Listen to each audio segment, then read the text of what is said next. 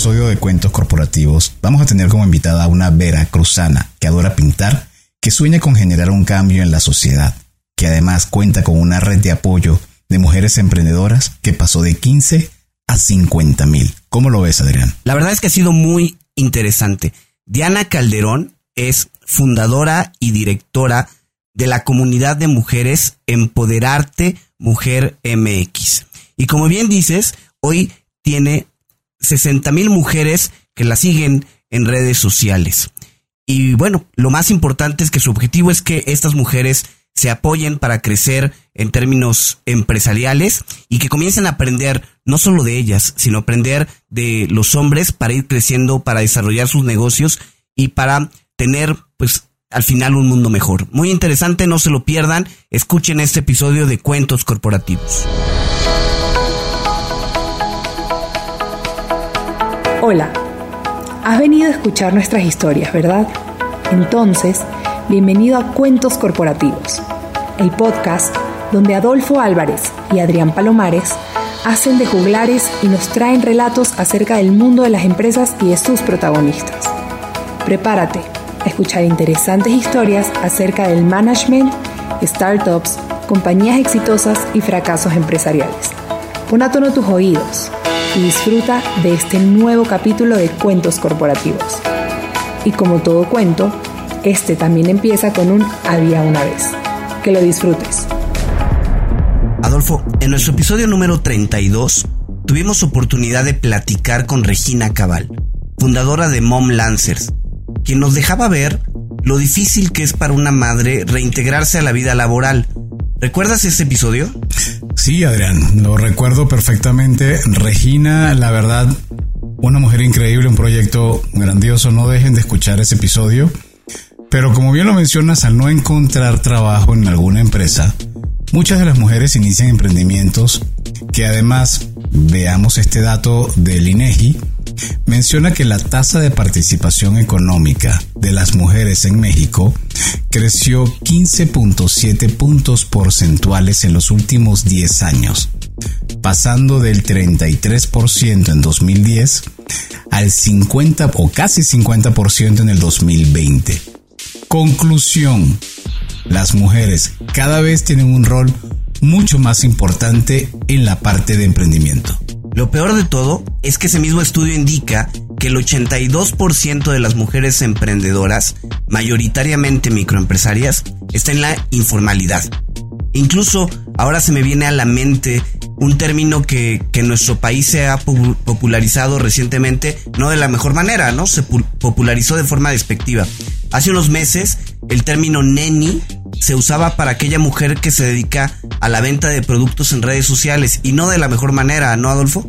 Yo creo que sea de la parte formal o informal, las mujeres son un motor importante en la economía. Y hoy tenemos una experta que nos va a contar su historia. Así que arranquemos este episodio diciendo las palabras mágicas. Había una vez una niña que nace en el estado de Veracruz, en México. Ella decide estudiar leyes en la Universidad Anáhuac Inicia su carrera en el programa de prevención de adicciones en el ISTE, llegando a ser su coordinadora a nivel nacional. Posteriormente funda y lidera dos asociaciones civiles dedicadas a la prevención y promoción de la salud, la Fundación Americana de la Salud y Prevención de las Adicciones y la Asociación para la Prevención y Atención de Riesgos Psicosociales y Promoción de la Salud por un México Sano ACE. Ella se llama Diana Calderón y funda en el 2016 la comunidad de mujeres emprendedoras y empresarias Empoderarte, Mujer México, que actualmente agrupa a más de 1.500 mujeres emprendedoras en la Ciudad de México y hasta 50.000 en su comunidad digital. En el 2018 y 2019 fue galardonada con el Premio Nacional de la Mujer por su labor a favor de las mujeres empresarias. Como parte de Empoderarte Mujer México, se crea el Bazar Empoderarte MX, evento que oferta espacios de venta a mujeres emprendedoras y la Academia Empoderarte, espacio creado para acercar la capacitación a estas mujeres que están emprendiendo y la están rompiendo. Diana, bienvenida a Cuentos Corporativos. Un gusto tenerte con nosotros. Hola, hola, ¿cómo están? Es realmente un placer compartir el micrófono con ustedes, con dos grandes del podcast, y estoy muy feliz de que me hayan hecho esta invitación. Diana, vamos a comenzar con un reto. En tres minutos, platícanos quién eres, pero dejemos de lado la parte curricular, la parte profesional, y cuéntanos más el plano personal. Si te gusta, no sé, cocinar, ver el fútbol, le vas a algún equipo, platícanos un poco más de ti. Claro que sí. Fíjate que es una, es una pregunta muy interesante porque finalmente todos somos mucho más que nuestra profesión. Em, justamente, ¿quién soy yo? Soy lo principal, soy una mujer orgullosamente veracruzana. Me encanta decir que soy de Tuxpan, Veracruz y que represento perfectamente bien a mi estado, que actualmente soy abogada. Estudié justamente, como ustedes lo dijeron, en la Universidad de Anáhuac, pero en realidad lo que me encanta hacer, lo que disfruto hacer es justo em, pues leer, estar, tener una buena lectura, disfrutar un tiempo conmigo misma, disfrutar viendo una serie de televisión.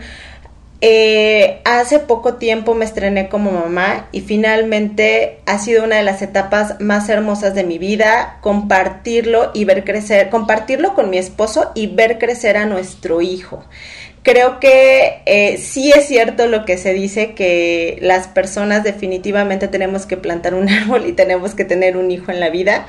Es una experiencia maravillosa y también por supuesto esto me ha dejado em, otras enseñanzas y también por supuesto me ha dado la pauta para buscar iniciar eh, nuevas actividades que me gustan, como por ejemplo adoro pintar, me encanta pintar en acuarela y creo que el poder pues trabajar también en mi parte creativa me ayuda mucho a crecer como persona y por supuesto a trabajar también en mis proyectos.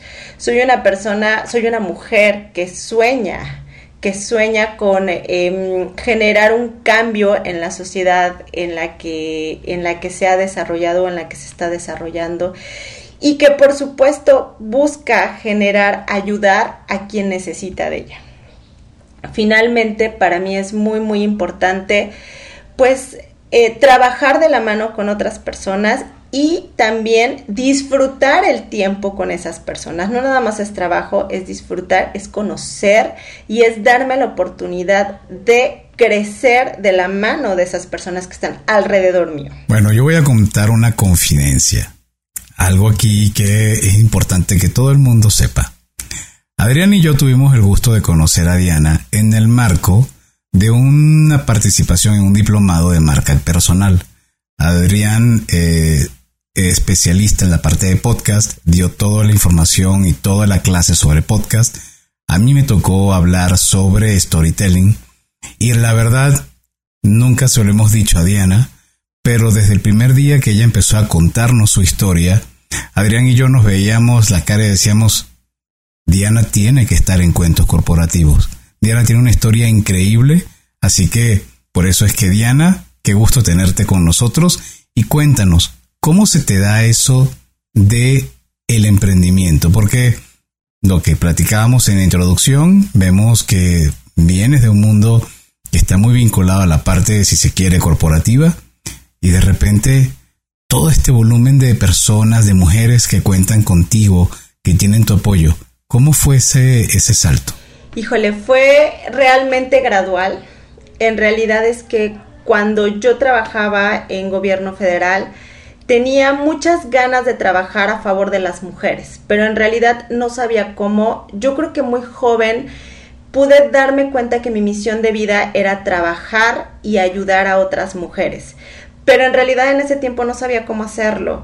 Cuando salgo de gobierno decido abrir eh, dos fundaciones, crear dos fundaciones y a través de eso precisamente ayudar en prevención de adicciones y generar un programa con enfoque de género. ¿Por qué? Porque finalmente nos hemos dado cuenta a lo largo de la historia que las mujeres en lo negativo, en temas como adicciones, como eh, mujeres que están en la cárcel por algún delito, somos mucho más marginadas que los hombres y somos mucho más olvidadas por nuestras familias que los hombres.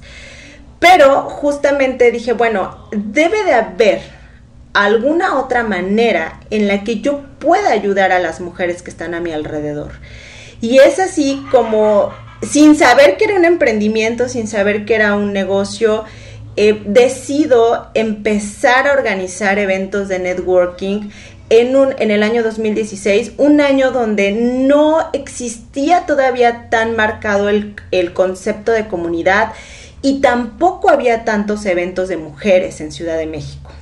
Decido conocer cuáles son las necesidades de las mujeres, pero sobre todo aprender de ellas, porque justamente en el, el emprendimiento se trata de aprender unos de otros. La verdad es que para mí todo eso era muy nuevo el poder em, pues encontrar proyectos que me permitieran pues también ayudarlos, ¿no? Entonces, justo así es como empiezo este proyecto, así es como me acerco a las mujeres emprendedoras y así es como decido empezar el proyecto de Empoderarte, al conocer las necesidades más allá de crear alianzas de negocios entre mujeres, porque realmente es, es complejo el crecimiento de un negocio. Oye, Diana, a ver, vamos a remitirnos a ese primer evento. Em, ¿Qué esperabas de ese primer evento? ¿Qué te pasaba por la mente? Em, ¿De cuántas personas podrían ir? ¿Qué, qué, cuáles eran tus expectativas en el 2016, hace ya seis años? ¿no? ¿Qué esperabas en ese primer evento? La verdad, les voy a ser franca, no esperaba absolutamente nada organicé ese primer evento con todo el miedo que se pueden imaginar del mundo, creyendo que no iba a llegar ni una sola persona. Dije, voy a estar ahí solita esperando a que lleguen mujeres que seguramente no van a estar interesadas en esto. Pero finalmente llegaron 15 mujeres a ese primer evento, de las cuales 5 todavía siguen siendo activas en nuestra comunidad, están activas, colaboran, asisten a los eventos e invitan a otras mujeres a que formen parte de nuestro proyecto. Entonces, justamente no esperaba nada, pero conocerlas me hizo darme cuenta de las necesidades que teníamos todas de hacer crecer nuestros proyectos de negocio. Y entonces, a raíz de ese evento, empiezas a evaluar cómo darle una atracción y darle una mayor actividad a, esta, a este tipo de comunidad. Ahora, siempre se ha dicho que no hay nada más complicado que construir comunidad. De hecho, hay personas que hasta que se dedican exclusivamente a analizar cómo lograr ese fenómeno. A ver, participar en una red social no es tanto ser una comunidad, es tener ciertos gustos, pero ya compenetrar, que la gente te siga, que se haga, que se, que se genere ese tipo de unión, eso realmente es muy complicado. ¿Cómo pasaste de 15 a 1500? Es una buena pregunta, porque pasar de 15 a 1500 em, realmente me costó trabajo, pero me costó bueno, más bien no trabajo, sino tiempo. Darme el tiempo de conocer a esas mujeres, de escucharlas, de conocer sus necesidades y de empezar a entender el fenómeno que estábamos viviendo actualmente las mujeres emprendedoras. Em, cómo estábamos empezando justamente a tener una mayor participación como emprendedoras, pero también justo esta participación nos estaba generando nuevas necesidades. Entonces, creo que el punto más importante para pasar de 15 a 60 mil mujeres es escucharlas, es estar en contacto con ellas. En Ciudad de México, a todas las mujeres he tenido la oportunidad de platicar por lo menos en una ocasión con ellas he tenido la oportunidad de conocer sus necesidades, por supuesto, em, no a cada una de las 1500, pero sí a través de representantes de grupos que son parte también de nuestra comunidad. porque sí considero importante conocer a las mujeres para poder crear comunidad. Si nosotros no nos damos el tiempo de hacer conexión con esas personas, si no nos damos el tiempo de conocerlas, de escucharlas, es muy complicado que realmente creemos comunidad. Este es un punto importante para poder em, pasar de 15, bueno, sobre todo pasar de 15, luego a 20, luego a 30, luego a 50, luego hacer eventos, por ejemplo, tres eventos al mes, hacer foros, hacer conferencias y hacer capacitaciones para mujeres. Fui conociendo cada una de las necesidades y también de los sueños de esas mujeres, hasta dónde querían llegar y cómo tenían planeado hacerlo. Oye, Diana, a ver, todas estas, digamos, 15 mujeres eh, tenían un emprendimiento. Y en este emprendimiento, pues, digamos que ese emprendimiento fue lo que les llamó la atención y lo que hicieron que fueran al evento, con la idea de crecerlo y todo. ¿Cuál era en ese momento tu emprendimiento? ¿A qué te dedicabas tú en ese momento para, pues, tener la, la convocatoria o para tener la validez de convocar a estas mujeres? En ese momento yo no tenía un emprendimiento. Me habían dado un año de break, de no trabajar. Quería, eh, digamos, eh, volver a empezar. Había regresado después de vivir seis meses en Suecia y quería volver a, a ver qué era lo que podía hacer. Eh, para mí era muy importante darle un nuevo comienzo a mi vida y no tenía un proyecto de emprendimiento realmente. Yo dije, bueno, soy abogada, voy a ver de qué manera, con todo el conocimiento que tengo como abogada, puedo apoyar a las mujeres y quiero que lo sepan. Em, entonces, así es como hago la convocatoria y justamente mi emprendimiento nace de esa reunión.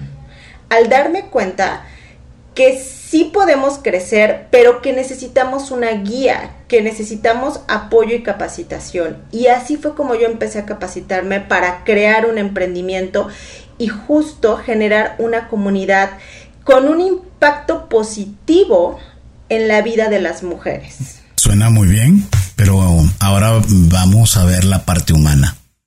Tienes a, tu pareja, tienes una carrera, tienes la seguridad de poder estar dentro de una institución pública, eh, que más seguramente para ese momento decían, tienes un futuro prometedor dentro de la actividad formal, porque tienes que estar pensando en ideas que son revolucionarias y que no son lo normal.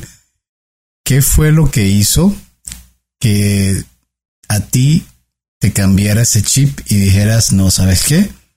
Yo me voy a arriesgar. Fíjense, me hicieron pensar y recordar algo muy importante.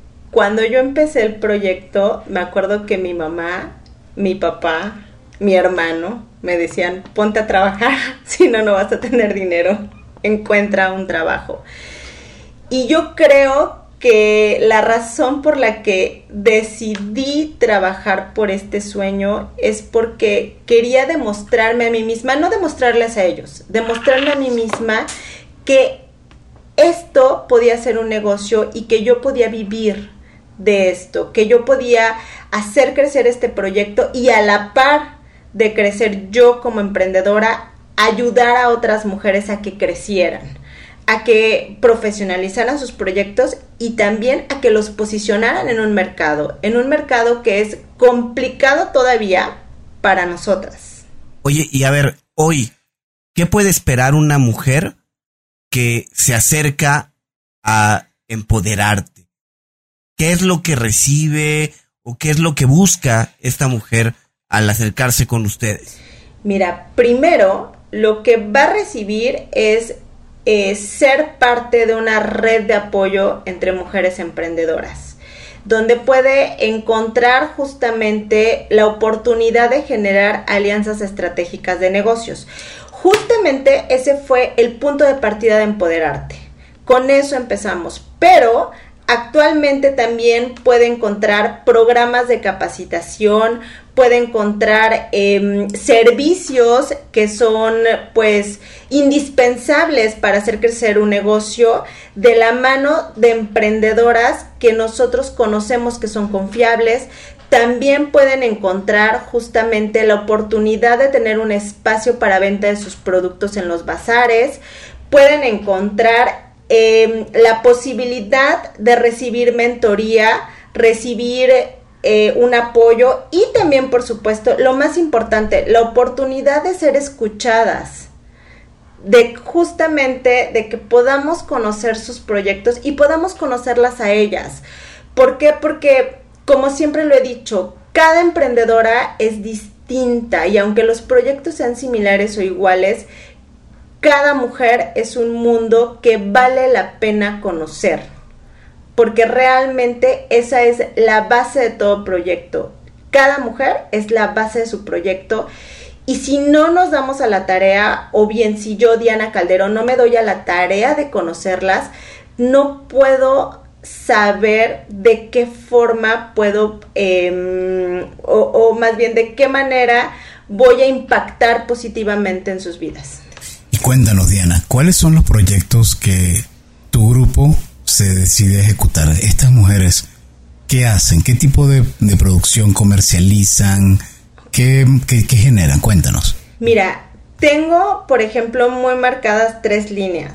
Una de servicios, mujeres que se dedican, por ejemplo, a servicios legales, servicios de marketing, servicios de fotografía de producto, etcétera, etcétera. Otro que son productoras o distribuidoras de producto como tal, producto físico, producto tangible.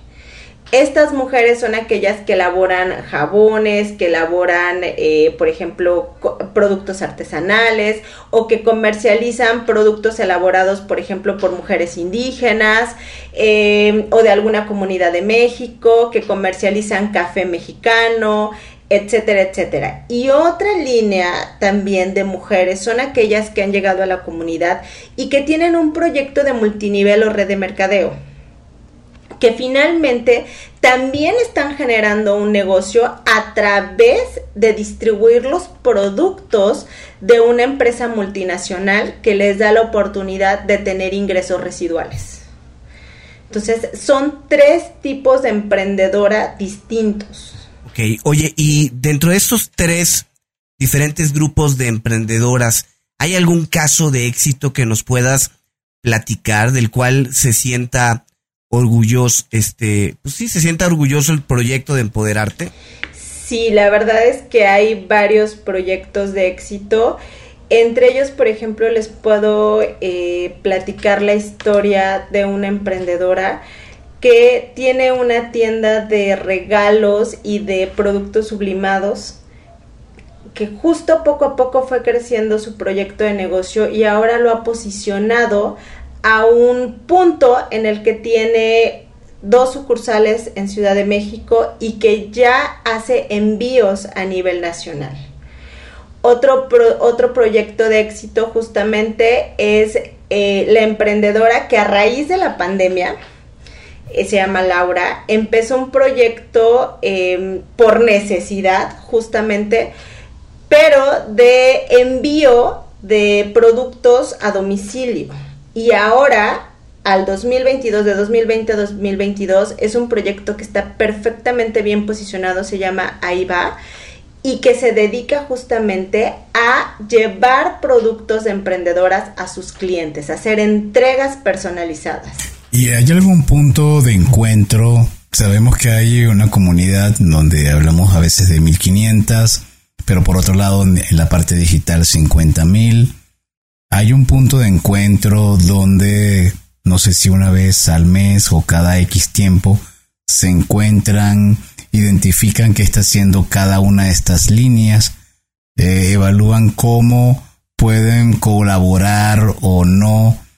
Eh, cuéntanos un poco cómo es el ecosistema y cómo es la interacción en este, en este mundo de empoderarte. Pues justo hablar de, de, la interacción que nosotros tenemos con Empoderarte es un tema muy, muy interesante porque finalmente nosotras pues tenemos una interacción presencial face to face en los eventos que tenemos en Ciudad de México. Nosotros ya regresamos a los eventos presenciales y trabajamos con ellas de manera directa. Em, en el caso de nuestros grupos de Facebook y también de las emprendedoras que están en los eventos presenciales o que son parte de la comunidad presencial que se han em, pues añadido a nuestra comunidad digital, tenemos un contacto constante con ellas a través de capacitaciones, a través de eventos de networking, a través de masterclasses que les vamos dando en nuestros grupos de Facebook principalmente. ¿Por qué? Porque ahí podemos interactuar eh, un mayor número de mujeres. En realidad es que es muy interesante porque en los grupos, en el grupo que tenemos de emprendedoras apoyando a emprendedoras, hay mujeres de toda América Latina, de España y de Estados Unidos. Entonces ahí justamente organizo eventos de networking donde nos damos el tiempo de conocerlas a través de que nos comparten de manera escrita sus proyectos. No me da el tiempo de escuchar a 300 mujeres cuando se conectan 300 y un poco más de 300 mujeres, pero sí me llevo toda la información escrita para saber qué son, qué están haciendo y de dónde son, que eso es lo más importante. Las mujeres en todo el mundo queremos tener un lugar em, pues ganado como empresarias queremos eh, crecer y por supuesto queremos fortalecer nuestros proyectos de negocio. Entonces estamos buscando, no nada más en nuestro país, sino también en otros países, la posibilidad de hacer alianzas y de crecer a la par con otras mujeres.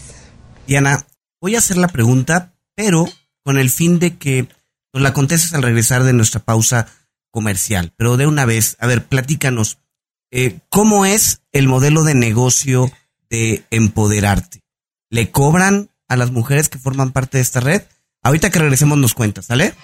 Hola amigos de Cuentos Corporativos, soy Andy Llanes, cofundadora de Voz la aplicación de wellness y fitness digital que está ayudando a las empresas a incentivar a sus colaboradores a ser físicamente más activos, obteniendo beneficios como una mejor respuesta ante el estrés, mayor concentración, más vitalidad y sobre todo mejorando la salud integral. Implementar WOS en tu compañía es súper sencillo y lo mejor es que con una sola membresía puedes dar este beneficio a toda tu plantilla. Escríbenos a hola.getwos.co o ingresa a las notas de este episodio, haz clic en el link de contacto y déjanos tus datos. Entren inteligente, entren eficiente con WOS. ¿Qué es lo que hacemos nosotros para recaudar dinero, para ganar dinero? Por supuesto que tenemos cuotas de recuperación, por supuesto que le cobramos los servicios a las mujeres y no se trata de cobrar cantidades exageradas, porque hemos hecho un modelo que nos permite eh, darle la oportunidad a cualquier mujer de tomar las capacitaciones pero sí hay una cuota por asistir a los eventos de networking porque también son desayunos.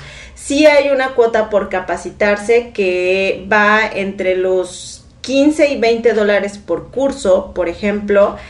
Y también, por supuesto, tenemos una membresía que permite darles eh, más beneficios, entre ellos descuentos con nuestros aliados, descuentos en nuestros eventos presenciales y también sesiones de mentoría personalizada que por supuesto les permita rebotar algunas dudas, algunos, em, digamos, eh, faltantes que tengan de su negocio o bien algunas ideas para hacer crecer su negocio. Y, la pregunta es, ok, ¿cómo, cómo o qué debe recaudar o qué debe traer una mujer que quiere formar parte de la red de empoderarte? Híjole, yo creo que debe tener características específicas.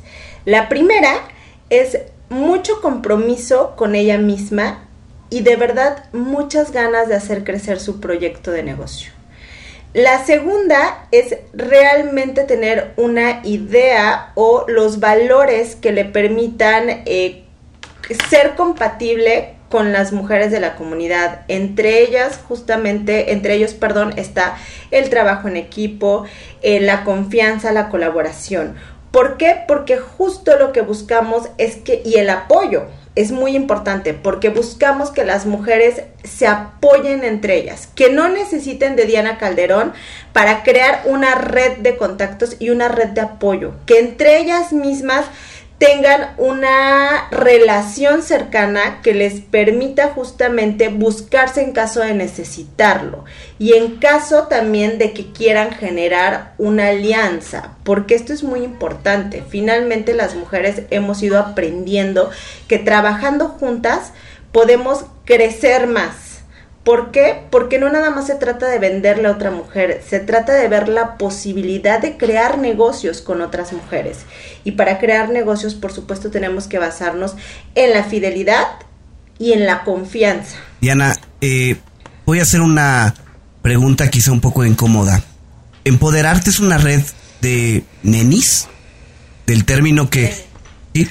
¿De nenis? Híjole, sí, es, es una pregunta muy muy, no incómoda, pero complicada, porque yo creo que el término nenis, justamente como lo platicábamos, es, es un término que se ha usado de manera despectiva, pero que en realidad agrupa a mujeres que están iniciando un proyecto y que quieren posicionarlo en un mercado que la gran mayoría no tienen la capacitación y no tienen tampoco eh, los conocimientos para poder ir posicionando su proyecto. Por supuesto, todas en algún momento hemos sido nenis. Por supuesto, todas en algún momento hemos eh, empezado de esa manera. Pero creo que lo importante es que dejemos de ser nenis para poder ser empresarias y creo que ahí es donde radica el valor de empoderarte, el justo buscar la profesionalización, justo buscar em, salir de la informalidad. ¿Por qué? Porque si nosotros profesionalizamos nuestros negocios y salimos de la informalidad, tenemos mucho mayores oportunidades de crear Em, pues algunas alianzas más grandes o bien de ir distribuyendo nuestro producto en otros lugares.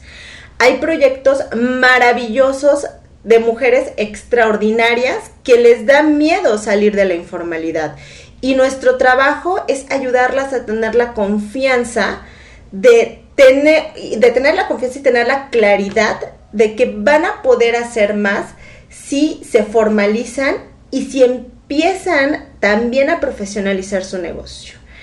Em, llegan muchas como nenis, yo en algún momento también lo fui, pero lo importante es que entendamos que podemos dar ese paso y aspirar a ser empresarias. En algún momento de este increíble proyecto, Diana, has dicho o has pensado, porque, perdón, es más, primero quiero recordar, ¿Cuánto tiempo ya lleva Empoderarte? Empoderarte cumple seis años el 10 de noviembre del 2022. Excelente. Y entonces, en, el, en este proceso de seis años, ¿ha habido algún momento donde hayas dicho, creo que no fue la idea correcta? Creo que ya es hora de decirle adiós a empoderarte. Creo que ya cumplió su propósito y de repente por lo que vemos todavía ya nos queda claro que quedan, no digo seis años, muchos años más, pero en el pasado sientes que hubo un, un punto donde pensaste ya hasta aquí llegó. La verdad, creo que lo he pensado muchas veces. Muchas veces he sentido frustración, muchas veces he sentido que he fracasado con este proyecto y muchas veces he sentido que quisiera hacer algo más para empezar algo nuevo.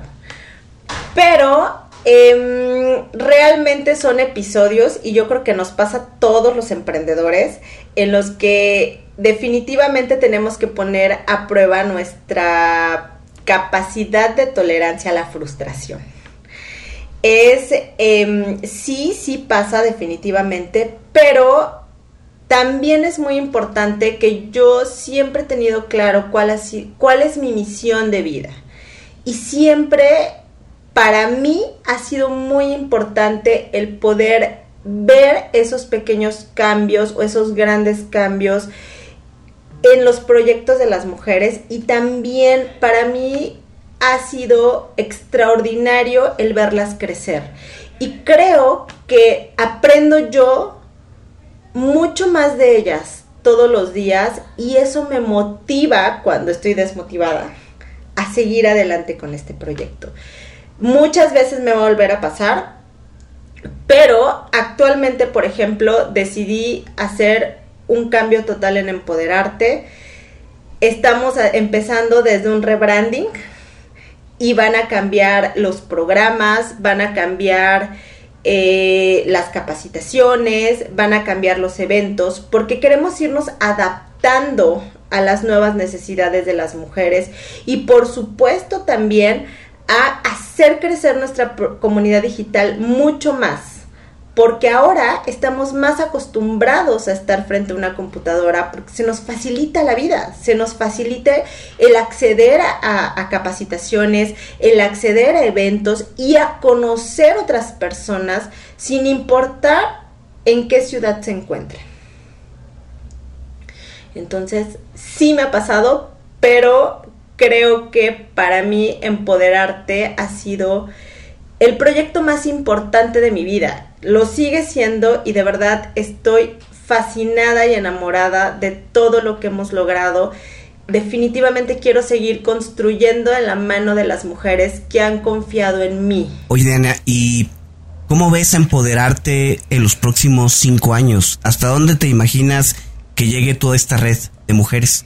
Híjole, ¿cómo lo veo? Justamente este cambio ha sido, bueno, este cambio que estamos empezando a trabajar y que se va a ver reflejado a principios del 2023, ha sido porque queremos llegar a otros países de manera constante y formal.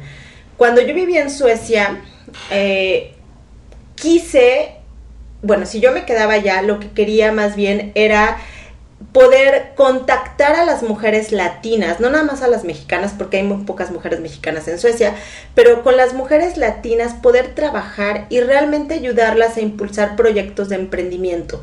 ¿Por qué? Porque cuando vives en un país tan complejo, con un idioma tan distinto y con unas costumbres tan diferentes a las tuyas, es difícil que te insertes en la sociedad y necesitas un grupo de apoyo. Y eso sucede aún entre países de América Latina. Entonces, mi idea y lo que yo quiero, con lo que sueño, y les juro que lo digo todos los días, quiero trabajar con mujeres latinas que vivan en Europa. Porque es muy complicado vivir en un país tan lejano y estar tan sola, entre comillas, porque finalmente estás lejos de todo de tu familia, de tus amigos, de tu vida, de tu comida y de la oportunidad también de insertarte eh, de manera eh, fácil o eh, al ámbito laboral. Porque no es lo mismo llegar a un país como Colombia donde hablan español, donde es mucho más factible crear una red de apoyo donde todos hablan un idioma como el sueco, que llegas tú como latina y no entiendes nada.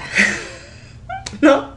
Bueno, entonces ahí donde está marcado el propósito y de empoderarte y donde seguramente cinco años, diez años, quién sabe, ¿no? Seguiremos. La verdad, quiero impactar la vida de las mujeres en donde quiera que estén y quiero que sepan que podemos crear y trabajar, crear una red de apoyo independientemente de dónde se encuentren y trabajar en conjunto porque finalmente estar en esos países también les abre la posibilidad de generar proyectos de emprendimiento que les permita llevar su cultura.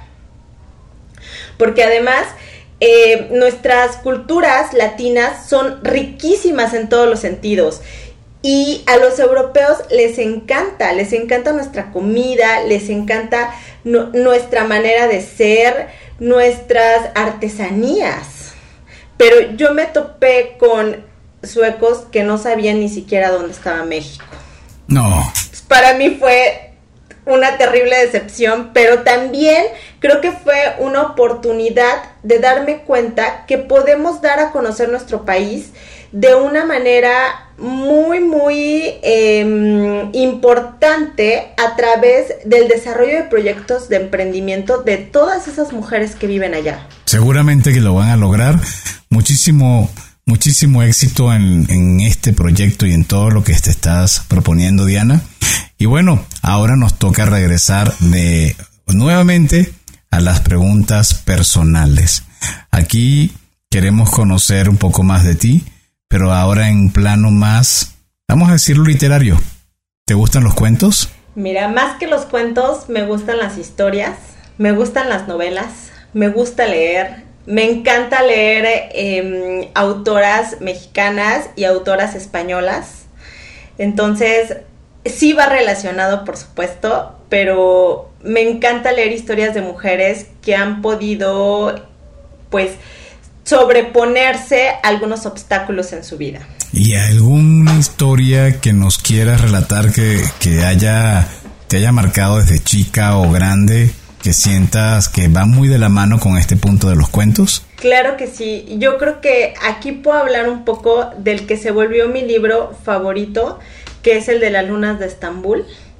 Es escrito justamente por una escritora mexicana que relata la vida de su abuela, cómo llega su abuela de Turquía a México, en una época donde había una gran migración de judíos sefardíes que venían de allá y se vinieron a instalar a México y cómo llega su abuela a casarse sin conocer ni el idioma ni a la persona con la que se iba a casar y cómo hace su vida en México, eh, hace crecer su familia se justamente se arraiga en este país y finalmente se crea como esta mm, mezcla de culturas que es fantástica y que la verdad para mi gusto siempre, bueno, ¿por qué me gusta tanto? Porque creo que los migrantes enriquecen de manera espectacular a un país definitivamente la mezcla de culturas, la mezcla de ideas,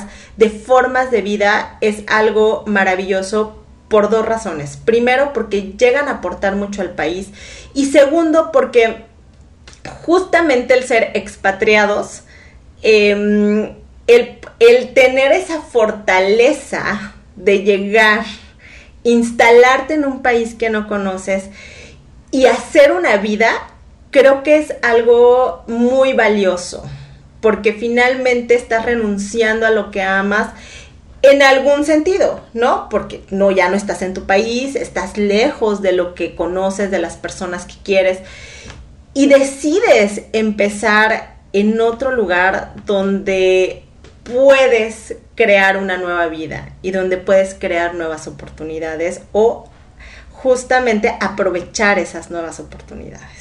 Entonces, ese libro se volvió para mí un detonante porque me di cuenta que cualquiera podemos ser un migrante y definitivamente donde estemos, lo importante es qué hagamos con lo que tenemos. Diana, ¿alguna aplicación móvil o gadget tecnológico que ya sea que lo utilicen para toda la organización de empoderarte o que tú lo uses en tu, en tu plano personal?